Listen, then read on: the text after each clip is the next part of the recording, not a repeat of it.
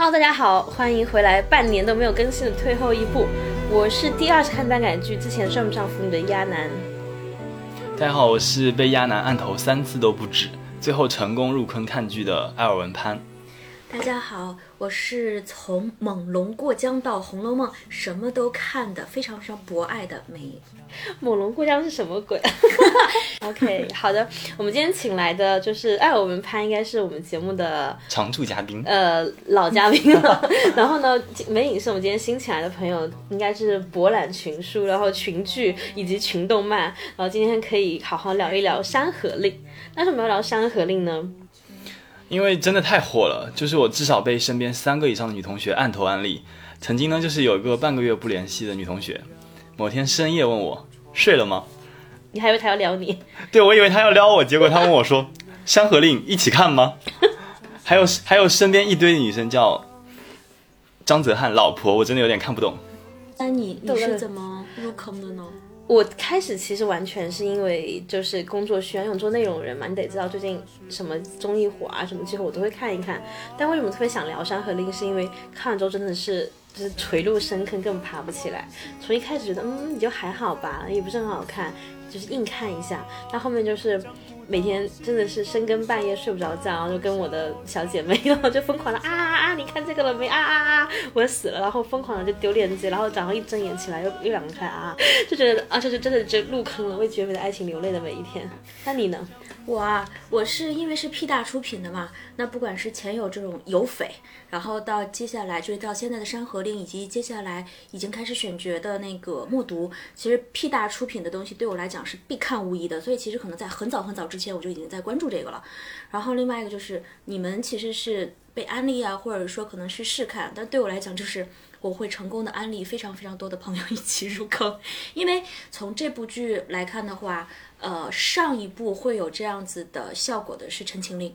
嗯，对。然后当你看前两集的时候，你就会有预感，它可能很有可能会封神，造成像陈情令那样子的一个效果，现象级的捧出顶流的效果。对啊，就是以防还有朋友没有看这部剧呢，但是又不建议听完我们这期节目呢，我稍微讲下剧情梗概。这部剧的小说原书其实不是很长，我记得看刚刚开始入坑的时候，我大概花了一天左右时间就把小说看完了。它讲的是一个京城的顶级公务员、前特务头子、京城白富美周芷舒这位这位老兄呢，就是帮嗯怎么说呢，一位叫靖王的反派人物杀了太多人之后，自己内心就是曾经的一腔抱负，后来感到自己误入歧途，就给自己施了某种钉子钉术，然后就打算放逐一生，然后度完余生的那种。这么一个心灰意冷的一位叫做周芷舒男人决定去死这么一个剧情，然后遇到了一个鬼谷头子，然后两两个男人呢擦出了很多各种各样的火花，最后互相成为了知己相爱的故事，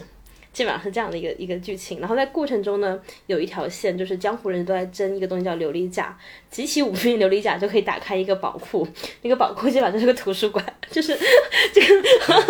到最后你见面就发现它其实就是个图书馆。但武林人士嘛，对吧，肯定是要么就夺什么秘籍啊，要么夺什么兵器啊，总希望说我能够拿到什么东西我就号令江湖嘛。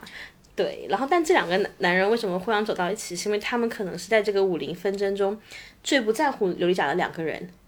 一个只希望全世界跟他一起毁灭，就是那个温客行，然后另一个呢就觉得说我只想过好我自己，我再也不要理这些莫名其妙奇奇怪怪的东西了，所以他们是有一个很强的互相吸引的过程。对，哎，所以你们看这部剧的时候，你觉得是什么让你们就是真正的入坑的？老婆呀这就是莫名其妙的，除了剧情啊，其实剧情你说特别的特别的创新吗？嗯、好像也还好。嗯，但是特别特别让让我入坑的是这个。你还记得第几集老婆就是她变成你老婆的吗？嗯，从第三集开始吧。第三集嘛，第三集老婆干了什么？我忘了，就莫名的着迷。嗯。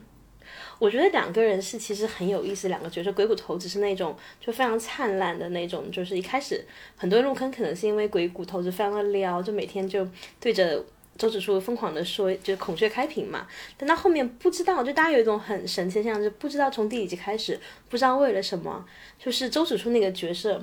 被编剧形形成形容成为两千图神的辉那个角色，就开始让大家就觉得说嗯越来越上头。嗯，哎，我我当时之所以被吸引，也是因为你告诉我说，嗯、这个编剧他写的编剧编剧特别好，然后呢，对，好到说可以有有有一种形容叫两千图层的灰，我就非常好奇，到底什么样什么样的人物会被刻画成两千图层的灰？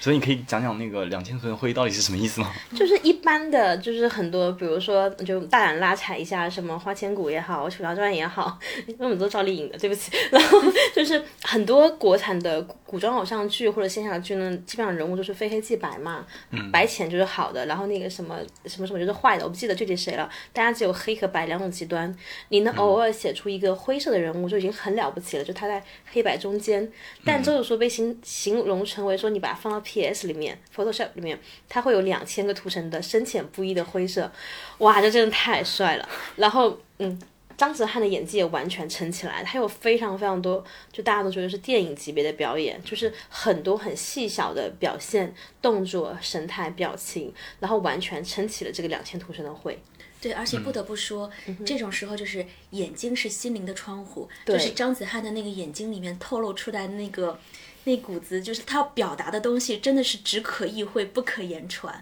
然后对是这样子的。然后另外一个就是刚才说到这个就是 P 大的一个作品为什么特别吸引我，其实有一个原因就是 P 大作品所有的作品基本上都是没有所谓的非黑即白，就永远都是可能是好的，但是呢他可能又是个你你会站在不同的角度，你会认为他是好人，但是呢你又会对好人赞成他可能做的所有的事不一定就是绝对意义上的好，那么坏人也不是绝对意义上的坏，你会发现你会去同情甚至会去喜欢一个坏人，就是所谓意义上的坏人，但是呢你又会觉得对一个所谓的好人会有一些叹息和总觉得会有一些心酸的等等，这样就是每一个角色都会是这样子的。对，我其实同感，我我一开始入坑也是因为因为以前很喜欢看美剧嘛，然后觉得国产剧都是弱智，然后终于看到一部剧说是可以是不弱智又不会让我太烧脑，因为美剧其实很烧脑的，就是我我一开始可能期待是一个普通的国产剧，但后来发现我好像每一集都没有、嗯、就每三集都没有猜到结尾，然后也没有看到那种反派都是弱智然后都是十恶不赦的那种死有余辜的那种典型的坏人形象，反而是就是觉得好像好人不一定有主角光环，然后反派实力也会特别高，然后而且智商也在线，然后会让每每一次正派的胜利都是没有那么容易的，然后而且而且不光是大人物小人物也是，就是每个小人物就是都有自己矛盾的爬升和高潮，包括那个五湖盟主那个高琮的死后来会被洗白，然后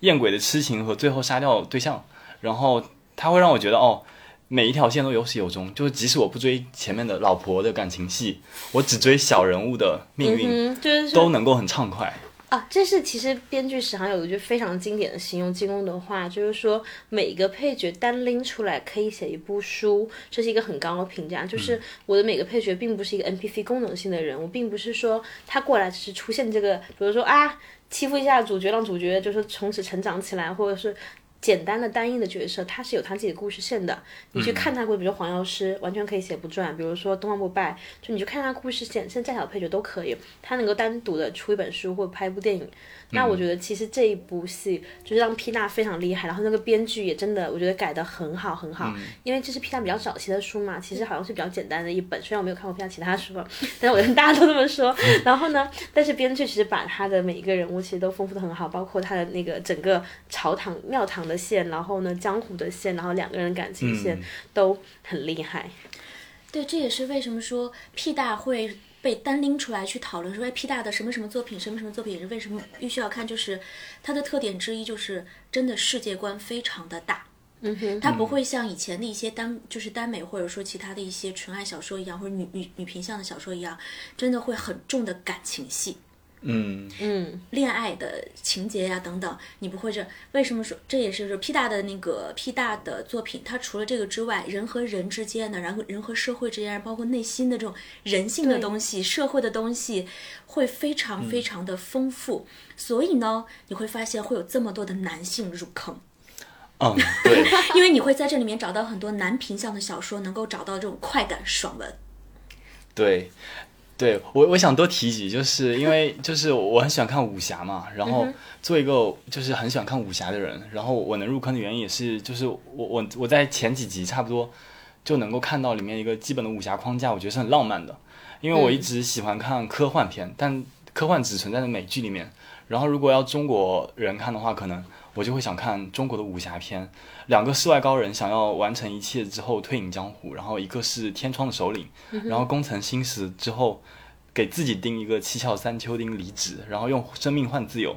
然后一个是杀伐果断的鬼鬼鬼谷猴子，然后想和这个世界玉石俱焚，然后焚到一半悔后悔了，我觉得都非常的潇洒，然后两个武林高手惺惺相惜，然后本本来想一死了之，但是遇见之对方之后突然都不想死了，我觉得就很古龙，很潇洒，很自由，很武侠，我是被这个基本框架给吸引了。然后最后呢，就是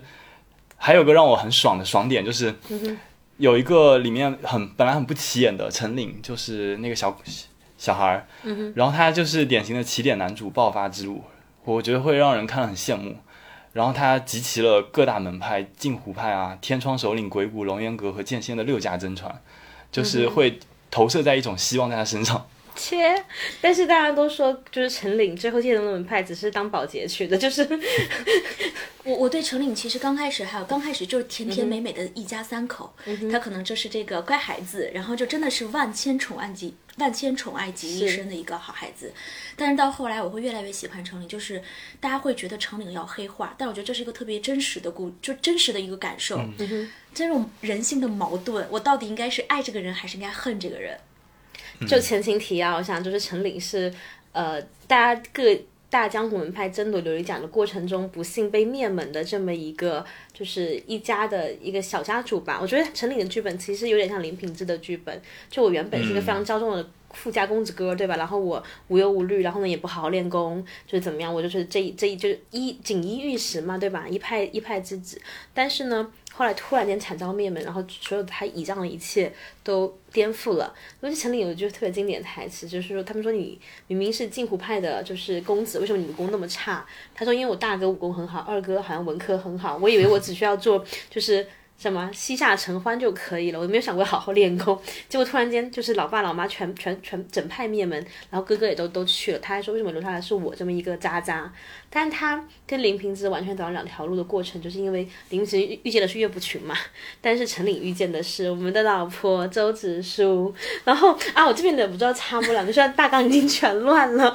但是就是为什么这样老婆就是就是她特别特别的温柔，就强大而温柔的包容着你，因为周芷舒在剧情设定是一开始她本来只是想说我要退隐江湖，然后找个地方晒晒太阳，对，等等等死，就开始说哎，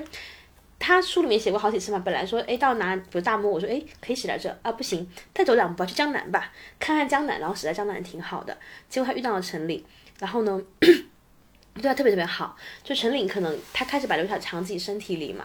就开始入坑周芷舒，因为这个就是他不告诉周芷舒，周芷舒救了他无数次，然后明明自己身上有伤，然后一直救他，一直保护他，但他其实他秘密没告诉他，然后不敢在面前脱衣服，不敢在他面前休息睡觉，但周芷舒其实一眼就看透了，心里就把刘晓藏身上而已，他就没有多说一句话。他对人的温柔和包容是在于他没有多问一句，多说一句，说好没关系，我把那个金穿甲留给你，我出去你在里面换衣服。我觉得就是。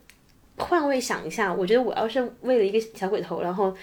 打了一晚上又一晚上，然后不断被人追杀，因为陈岭是什么君子无罪怀璧其罪，陈岭是带了刘晓的身上，其实各门各派全部盯着他，他一波一波的去打天窗，打什么毒蝎，打正派反派各个组织、呃、过来追杀他的人，所以他很累，他一直在打架，为了这个小小鬼头，但小鬼头不告诉他我身上有一个琉璃甲，但他一句话都没有多问过。嗯，你要去哪我带你去哪，然后你不说你就不说，没有关系，因为他就是一个已经看透是这个世界的人，很淡然、嗯、然后很包容，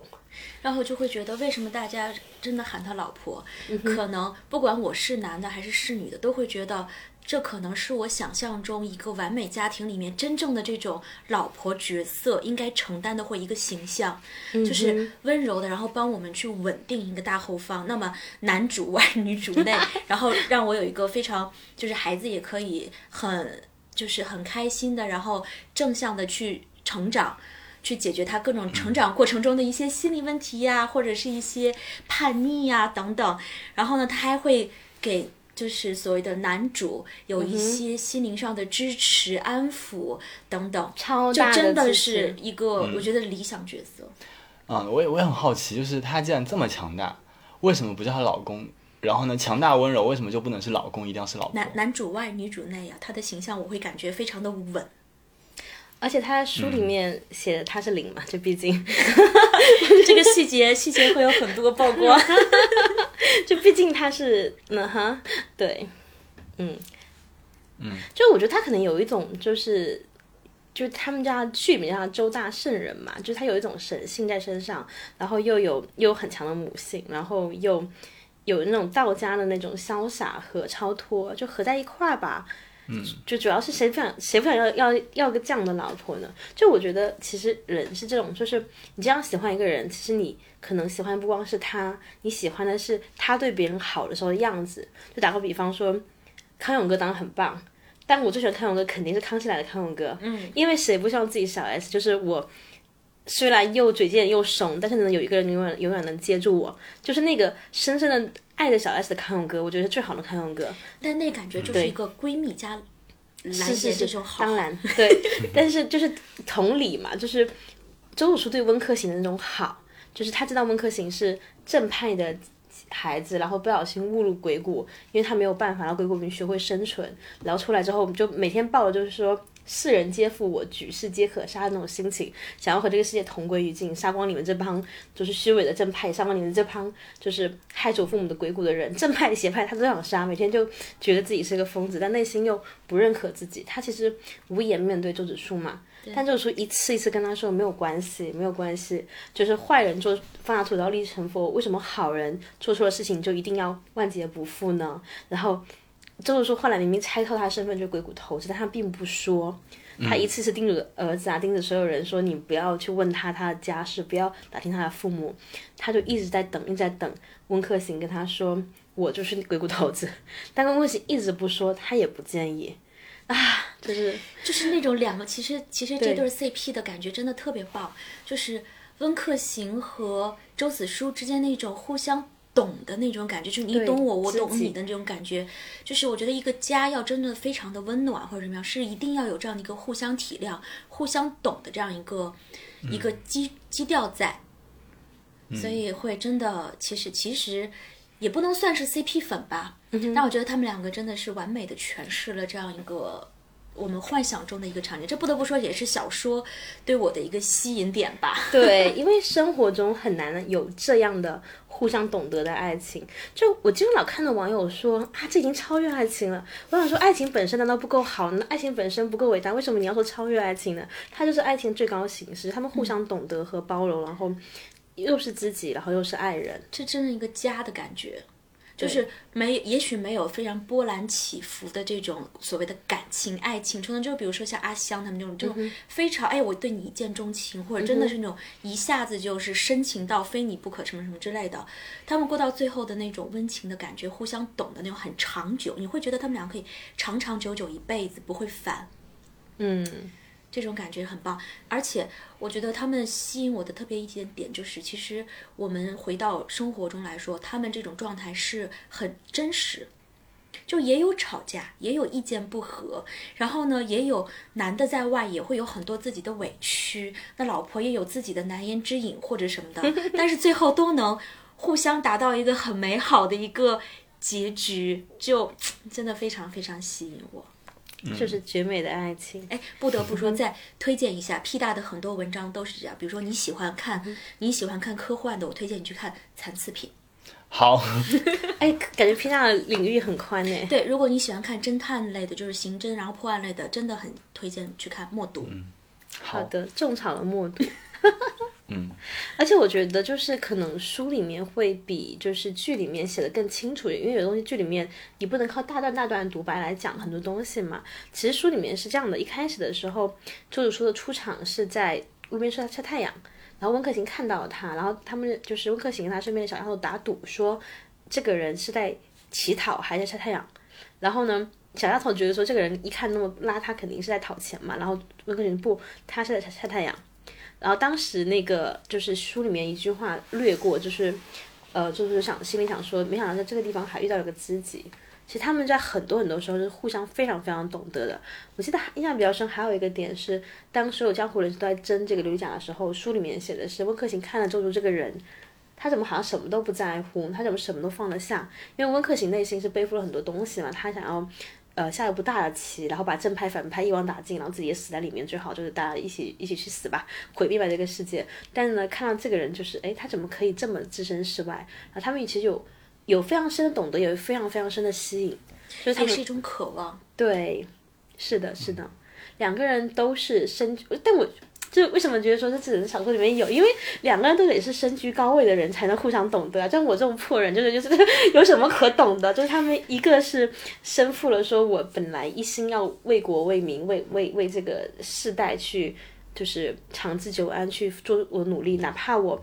背后干的事情可能是像特务头子一样去可能残害重量或什么，但我知道我为了一个大目标，但后面可能发现被人利用或被人操纵，变成了朝廷的爪牙，然后他有很深的痛。然后温客行有他自己血海深仇，就两个人因为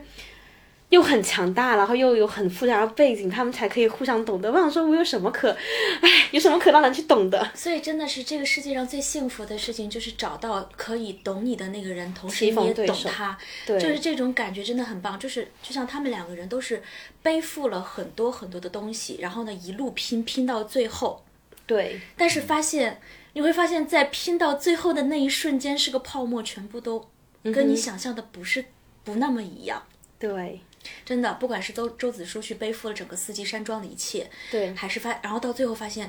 所有的人都死了，只剩他一个。对，那温客行呢？温客行背负了你的一路的这样一个所谓的为父母报仇，结果发现你报错了，找错了人，找错了方向，嗯、那种我拼了一辈子，到最后发现，我想我要我想要的东西不是，结果不是那样，那一瞬间的毁灭，但是他们没有崩溃。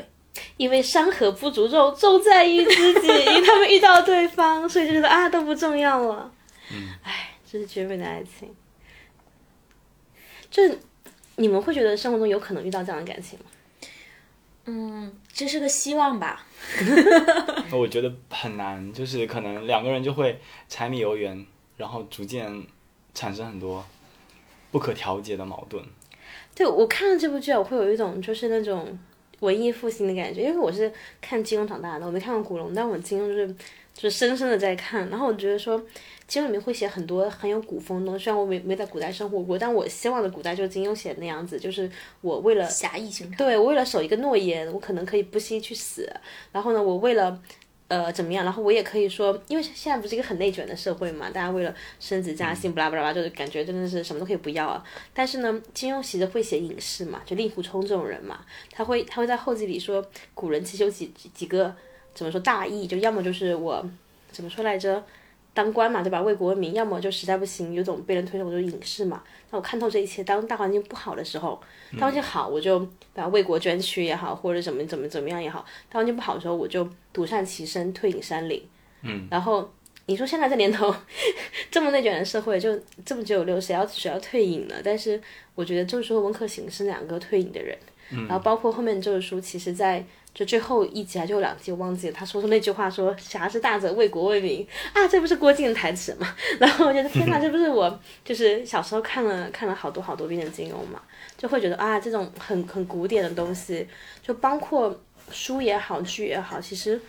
我不知道为什么，是不是因为金庸被拍太多遍了，然后没有别人写武侠了，就很很多年来我们一直看都是仙侠的东西嘛，但我其实一直看不太进去仙侠的东西，什么三生三世啊，觉得好假啊，就你活了几千年之后，你干的还是那爱恨情仇的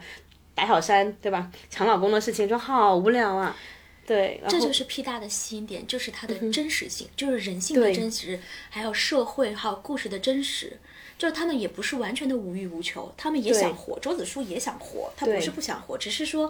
看你为什么而活，为什么就是人生到了这个阶段，然后再到下个阶段。我我喜欢 P 大就是因为他所描绘的东西在我的生活中很近，可是金庸和古龙以及其他这种现现就这种武侠小说也好啊，或者包括到这么诛仙啊等等，就是这一类的后就是前段阶段这种仙侠小说也好，会觉得特别远。当我工作压力或者压力特别大的时候，我会希望说在那里面找一个绝对与世隔绝的幻想中的世界。嗯哼，他对我的内心其实没有很强的调节，就比如说我受了很多的委屈，他无法调节我，但是他能从另外一个角度让我说一个完全虚构的东西让我去释放一下，就是至少说告别一下现实生活中的这种不爽。嗯哼，但是 P 大的文章是什么呢？ P 大文章是它可以让你在剧中找到你跟你的共鸣点，就跟你生活中各种环境、嗯、各种遇到事情的一个共鸣点，同时呢你会发现它能把你这个共鸣走下去，然后让你释怀。嗯，所以就是 P 大的文章可能是又有武侠里面那种浪漫的东西，精神慰藉，但是呢又又非常的真实，极度接近我们真实的人性。但我其实觉得金庸也蛮真实的，他其实有一段过程啊，他可能刚出道的第一部作品就是那个什么陈家洛那个破玩意儿，就是可能比较古，就是什么就是偏古典一点，就很像古代写小说那种，我就是红花会然后怎么，他后面其实越来越真了，到后面他其实有个解构的过程，从一开始陈家洛到后面郭靖，然后到杨过，杨过就是我不一直守上阳城，我出来的时候也当大侠，但我也可以不当大侠，到令狐冲他只想推开就是退隐然后离开这个世界，到韦小宝黑白同池，然后就是在里面获得一切那个，他其实他有在越来越解构他自己塑造起来那个侠之大者的那个过程，不过这是另外的事情了，就可以不展开。对，嗯，这种感觉就是我我个人，也就是说，比如说金庸、古龙的小说，其实我全部都看完了，嗯，我会发现他们给我最大特点是什么呢？就是这些人很纯、很真，有一股特别强的这种内心的这种热情，嗯，他不太会变。啊，另外，比如说就是在。就是在好与坏、正与正与反、是与非中间，你可能分分钟就换到另外一个立场，或者分分钟你就可能变黑化。嗯嗯，这种的这种角色的任就是情节到任何一个前进点，我下一个阶段我都有可能往着另外一个方向去发展。但我其实觉得他的人是会变的，就比如说令狐冲开始就想说当个大师兄嘛，光耀门楣或者什么什么，到后面有他幻灭部分，原来就就是师父是个伪君子。其实我觉得有，但是你能想象，嗯、比如说看古龙这种仙侠小说，你能预见到说这个人到最后可能好可能坏吗？就是可能走向哪条道路吗？嗯、其实很多时候会、嗯、是是是会有，就是就是这边南平的很多大爽文，就这种爽文，你就可以看了开头，基本可以预计到主角的未来方向，嗯，或者说这种主线人物里面核心人物的一些方向，嗯，不会有太大的偏，就是不确定性，嗯。这也是为什么受这个吸引，因为不管是男频的爽文，还有什么什么，不管是无限流啊乱七八糟这种我都看。然后呢，女频的什么言情小说，这些耽美穿什么都都看、嗯。但是到最后我会发现，P大文章是一个中间的，两边都兼容的，所以会非常非常吸引我。Okay. 好的，嗯、好的，我最爱的还是金庸，但我认就是接受你的观点。哎，那说到这里，我就 Q 他下一个话题也好了，就是其实大家都说耽改一零一财富密码嘛。然后你看了这么多书，后面有这么多耽改剧，要不要来压个宝？就是你觉得后面什么剧是值得看的，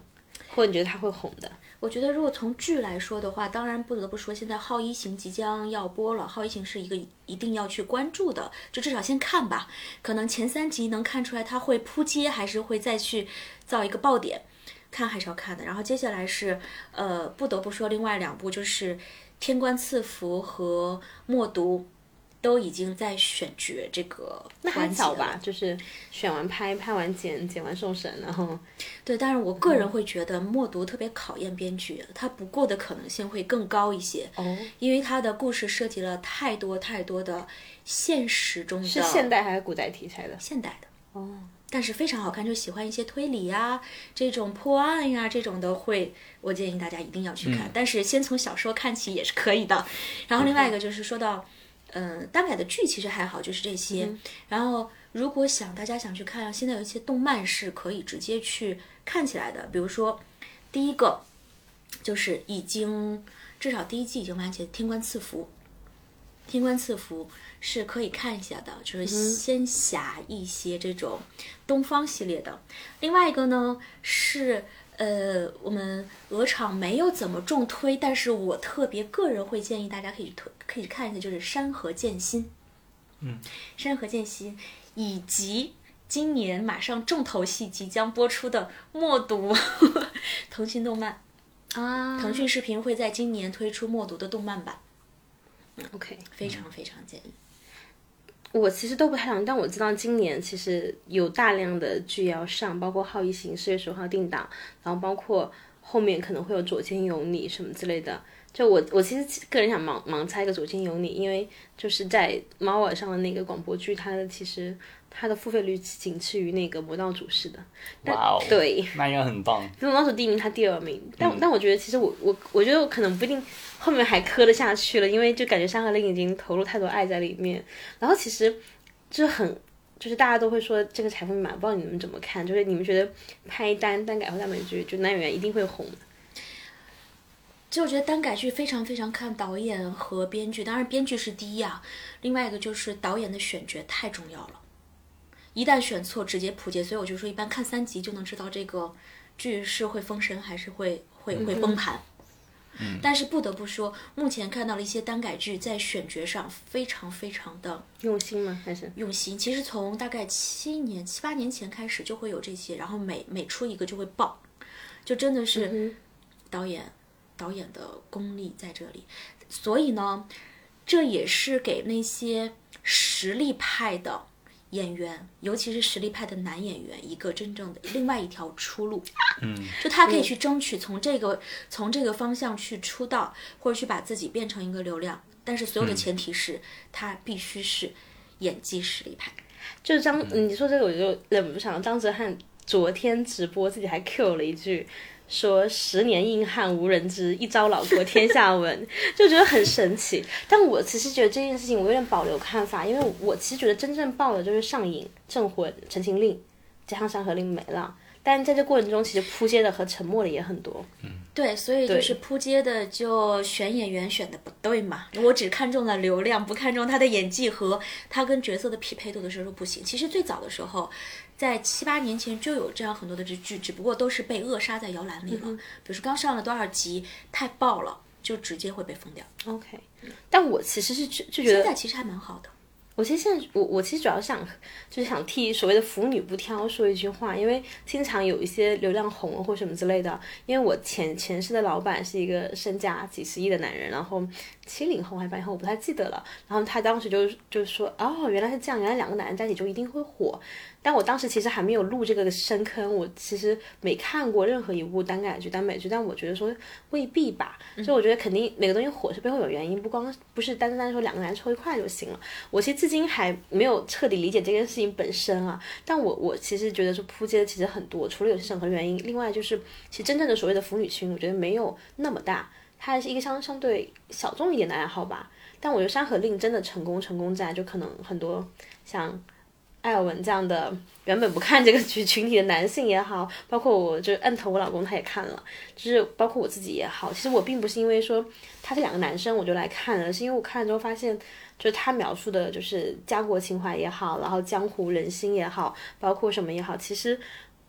他是两个男生或两个女生或者是一男一女，我觉得都不重要，就都都好看，就这两个设定不管是什么样、嗯、都 OK。 所以我觉得其实就大家，我就希望大家不要觉得什么所谓的腐女不挑或什么，其实也扑街了很多。其实我们很挑的、嗯、还是得还是得本身立得住嘛，不管是选角也好，剧情也好，逻辑也好，然后各方面我觉得还是得得得撑得住。然后我也不觉得他一定是财富密码或什么的。对，其实一个好的，其实你看所谓的这种嗯，腐女，腐女不光看这些，腐女也看百合文呀，也会看其他的，包括说一些言情的，她其实都会看。哎、嗯，你算腐女吗？我其实我因为我什么都看，所以她只要好看，哦、我我很中性，就是她只要好看，我都会，都 okay. 我都会喜欢，所以我我也可能是千人千面吧，我可能有很多很多面。OK， 但是她就是说一个男女，如果如果这个如果这个剧本。嗯，或者是小说文章里面男女之间的感情感情戏写的也非常好，它也会爆。对，但是呢就是腐女会更挑什么呢？会更挑你的整个情节的细腻度、丰富度和深度。嗯，如果你永远只是一个非常浅薄的，那我可能看一篇两篇看三篇，我可能就不会再去看更多的了。嗯，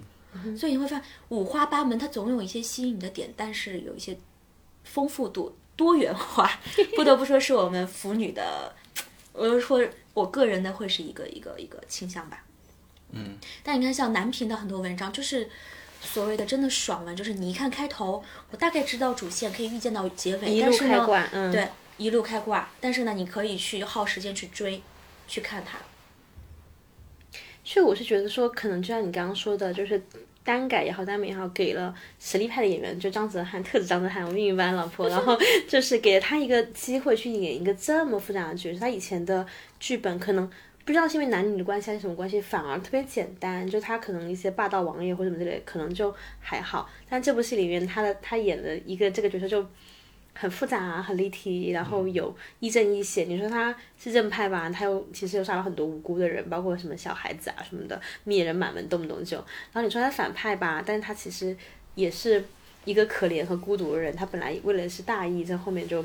就是一身错付，然后他也付出了自己生命的代价，就是他决定了去、嗯、去死，然后去赎自己的罪。就所以我觉得可能是这种剧本给了一些演员机会，让他们去挑战、嗯更加深层的角色。然后另外就是确实他毕竟有点挑战禁忌，然后就会让你觉得有一点点刺激，但我觉得这点刺激不是一个剧一定会爆的理由，因为同期时藤其实也很火，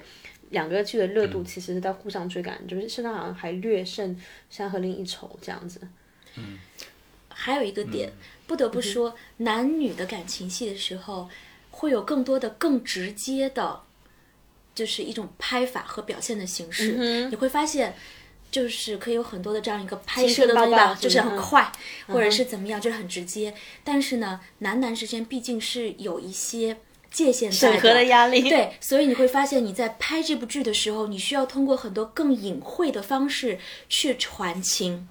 这也让这些剧会变得会更丰富，更有这种想象的空间。对，我觉得就大家为什么觉得磕到我，就是因为有一种在就是若即若离的感觉。对，然后在自己需要去脑补，像比如说他们两个人就会说"幸得君心是我心"，下一句是"定不负相思意"嘛，那他们就不会拍出来，然后你要自己去啊补充下一句。然后其实编剧用了大量大量的诗词，其实都是比如说什么什么孤影向谁去啊，可能他那边最著名的一句话是"问天情为何物"嘛，就是他们明明在表白，但是呢过程可能全靠文化，就他们他们用的是用眼神、用行为、用一些其他的借物传情，或者借语言，或者借其他的东西去传达一些不不直白的去传达。所以你理解成直男理解成兄弟情也可以，但是很难。但我觉得不是很难，但是他好像也没有表达其他的。如果你要做一个非常直男，好像有那么个感觉，但是, 但是你。没法确定。陈陈情令我觉得还勉强可以说说你，因为陈情令控制的已经很好，两个人抱没抱过一下，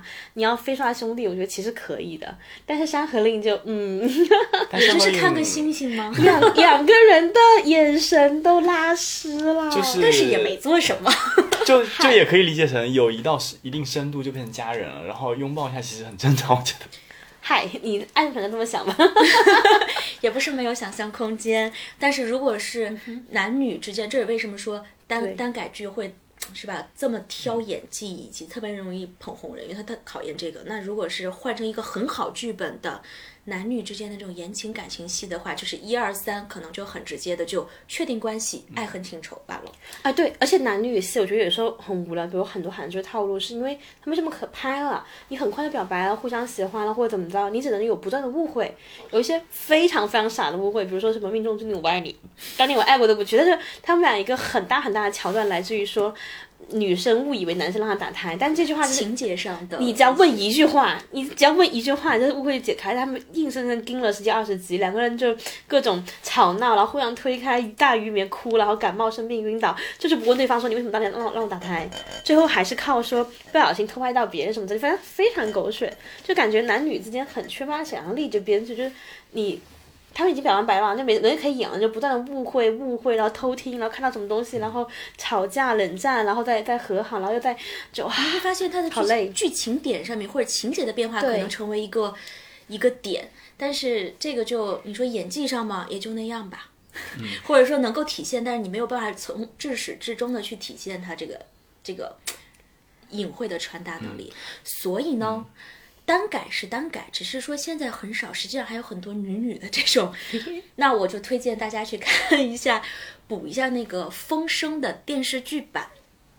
嗯，《风声》的电视剧版也是非常好的一部啊，大家现在都很喜欢玩那个剧本杀，然后就是密室逃脱，它其实是一个大型场景上就感觉像一个剧本杀加密室逃脱，嗯哼，但是呢它里面的这种人物的情感之间和人物人性之间的一些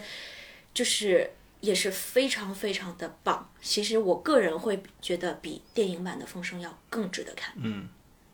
真的。这里面也会有很多女女之间这种你说不清道不明，是姐妹吗？也是你想成为那样子的人吗？还是你想她们之间有一些暗暗的情愫呢？你说不清，但是、嗯、会有感觉。但是说真的，我觉得如果女生消费主体的话呢，为什么男男会火？毕竟你可以一次磕两个男生，就跟看男团一样，你就可以看到两个帅哥。你可以看一下《风声》uh-huh. 你会发现你也许两个都磕女女。OK， 很棒。哦，好吧，我知道我们还没有打开，我试一下，看怎么打开来。我想补充一下，就是、嗯，就是以前看的一些剧就会弃掉，但是这剧这部剧没有弃，原因和你刚刚讲的一样，就是我最讨厌那种拉拉扯扯、哭哭啼啼、又臭又长的误会，然后从从误会产生到结束二十集过去了，但是这一部剧所有误会都在半集之内马上解开，我觉得非常的。是的是的是的是的，就我不知道，有时候我就很好奇，我发自内心的好奇，那些编剧们应该不至于这么傻，就是我不觉得有个人生生活中会那么的简单和那么的单线，但是他们是不是误以为观众喜欢这种东西，还是我不知道资方的压力还是怎么回事，我真的发自内心好奇，为什么他们写这么弱的剧情，就你一看知道这个人会怎么样，然后所有的结局是什么，我真的发自内心的好奇。对，我也是。所以这样子的片，其实大家也会发现嘛，这样片子多了以后、嗯，流量就掉下来了，是都差不多。大家、嗯、其实不是你不喜欢其他的，而是你没没得看，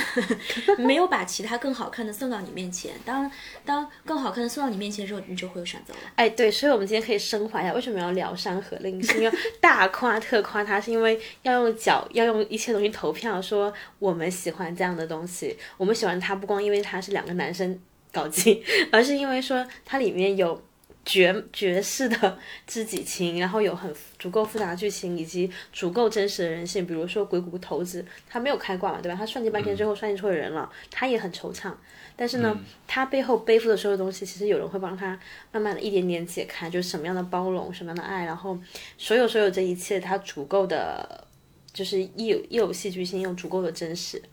然后这个是我们为什么大夸特夸，因为我们今天告告诉整个资本市场这东西才是好东西。对，吸引人可能不是性别，而是在这个躯壳下面的一些更更有内涵的一些深化的一些东西，它值得你去深挖，不断的去反复的、嗯、就包括我哪怕看完，然后你会发现啊下下面一集还没有出，那你就在回顾之前的一些细品，这好的电影一定是拉片的去看。对，而且这部戏的戏真的很厉害，因为我自己其实没有能力磕那么细，但我看过一个 B 站 U P 主解解读，就两个人的那个感情线每一个进度变化都是情有可原的，比如说大家会有时候会觉得为什么周子舒就他以前有个伪装嘛，后来伪装掉下来之后他突然就态度转变了，是因为他想明白了说我要真实的面对你，一开始他是被撩的那个人，就是被被被骚扰的那个人，就文科井口就开瓶子找他嘛，但是他后来想明白到他其实是那个主动的人，每一次他们看起来非常油滑的交锋，其实周子舒都告诉他实情，我告诉你我是周子舒，我是天窗的首领，我怎么怎么怎么样，然后你告不告诉我没关系，随你等你，但我把姿态摆出来，他会掌掌控这个细节。然后这个偏细到是说他们在酒店的时候，温客行每次敲门，就一开始他被赶出去过一次，后来他每次会敲门进来，后来有一天呢他们忘记了什么莫名其妙的进展，然后温客行就很开心，他后面第二次进来就推门就进来了，然后后面他有又又吵架了，两个人有有一些小小的那个纷争，他后面就很谨慎的敲门进来，就是每一个细节其实都还挺值得推敲的，包括就是老婆为什么这么有魅力，除了她我们在夸温柔和包容那部分，但是她同时自己又很强大，她强大不过虽然是他武功已经只剩三成了，只剩五成了，他强大是整个人的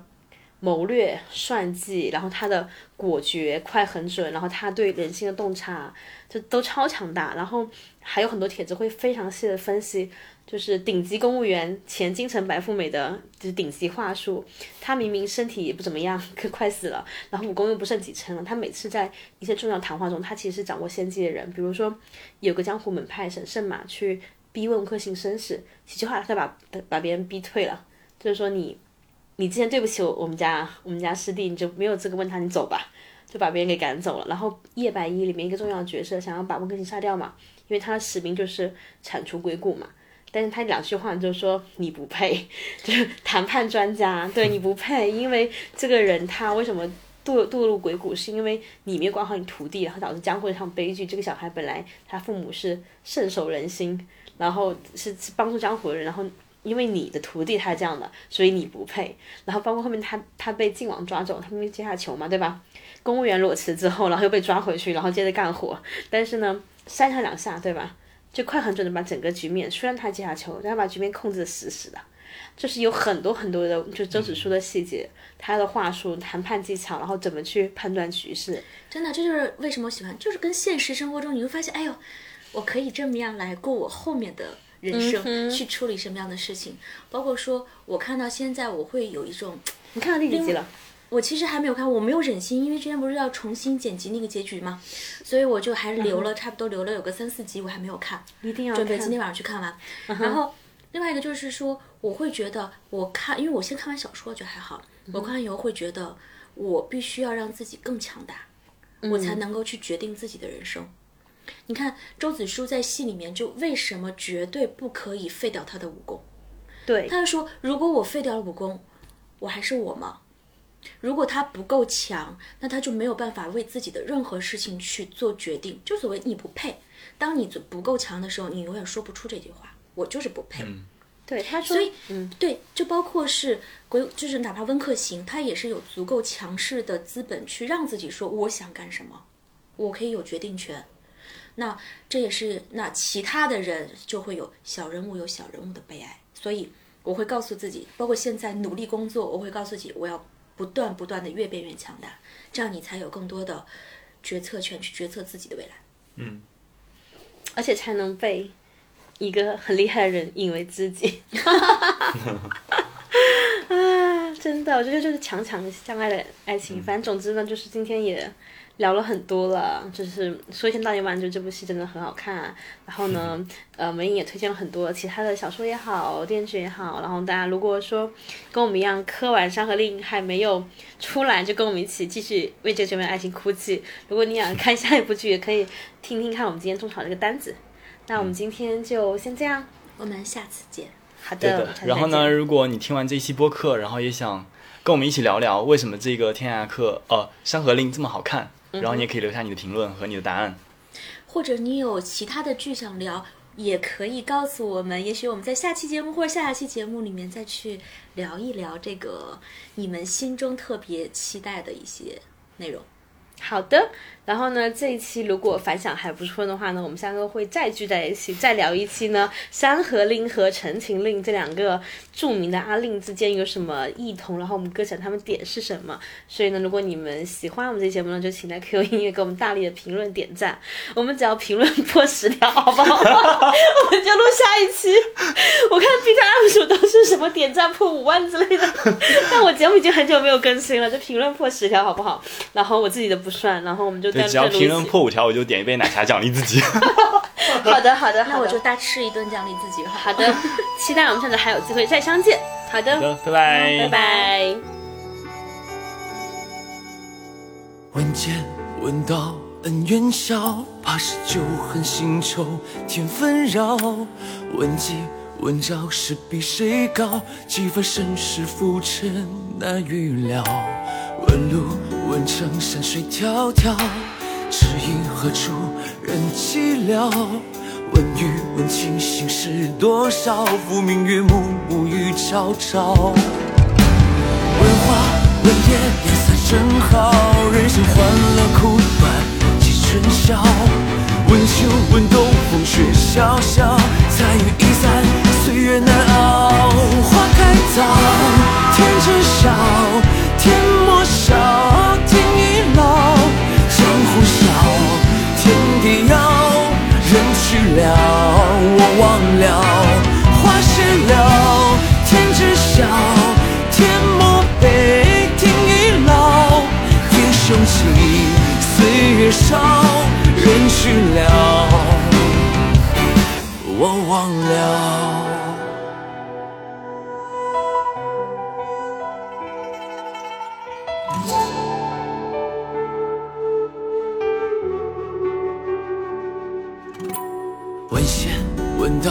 的逍遥，少年子弟江湖老，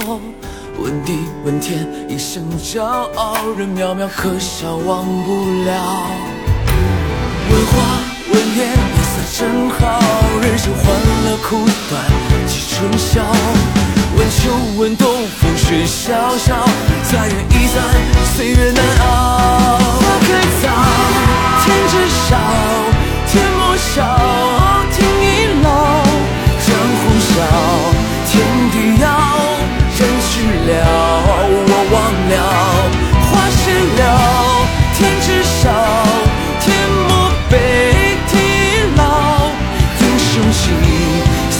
少人去了，我忘了。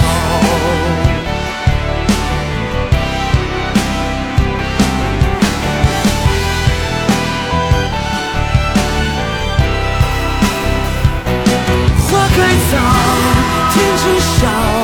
天莫笑，天已老，江湖笑，天地遥，人去了。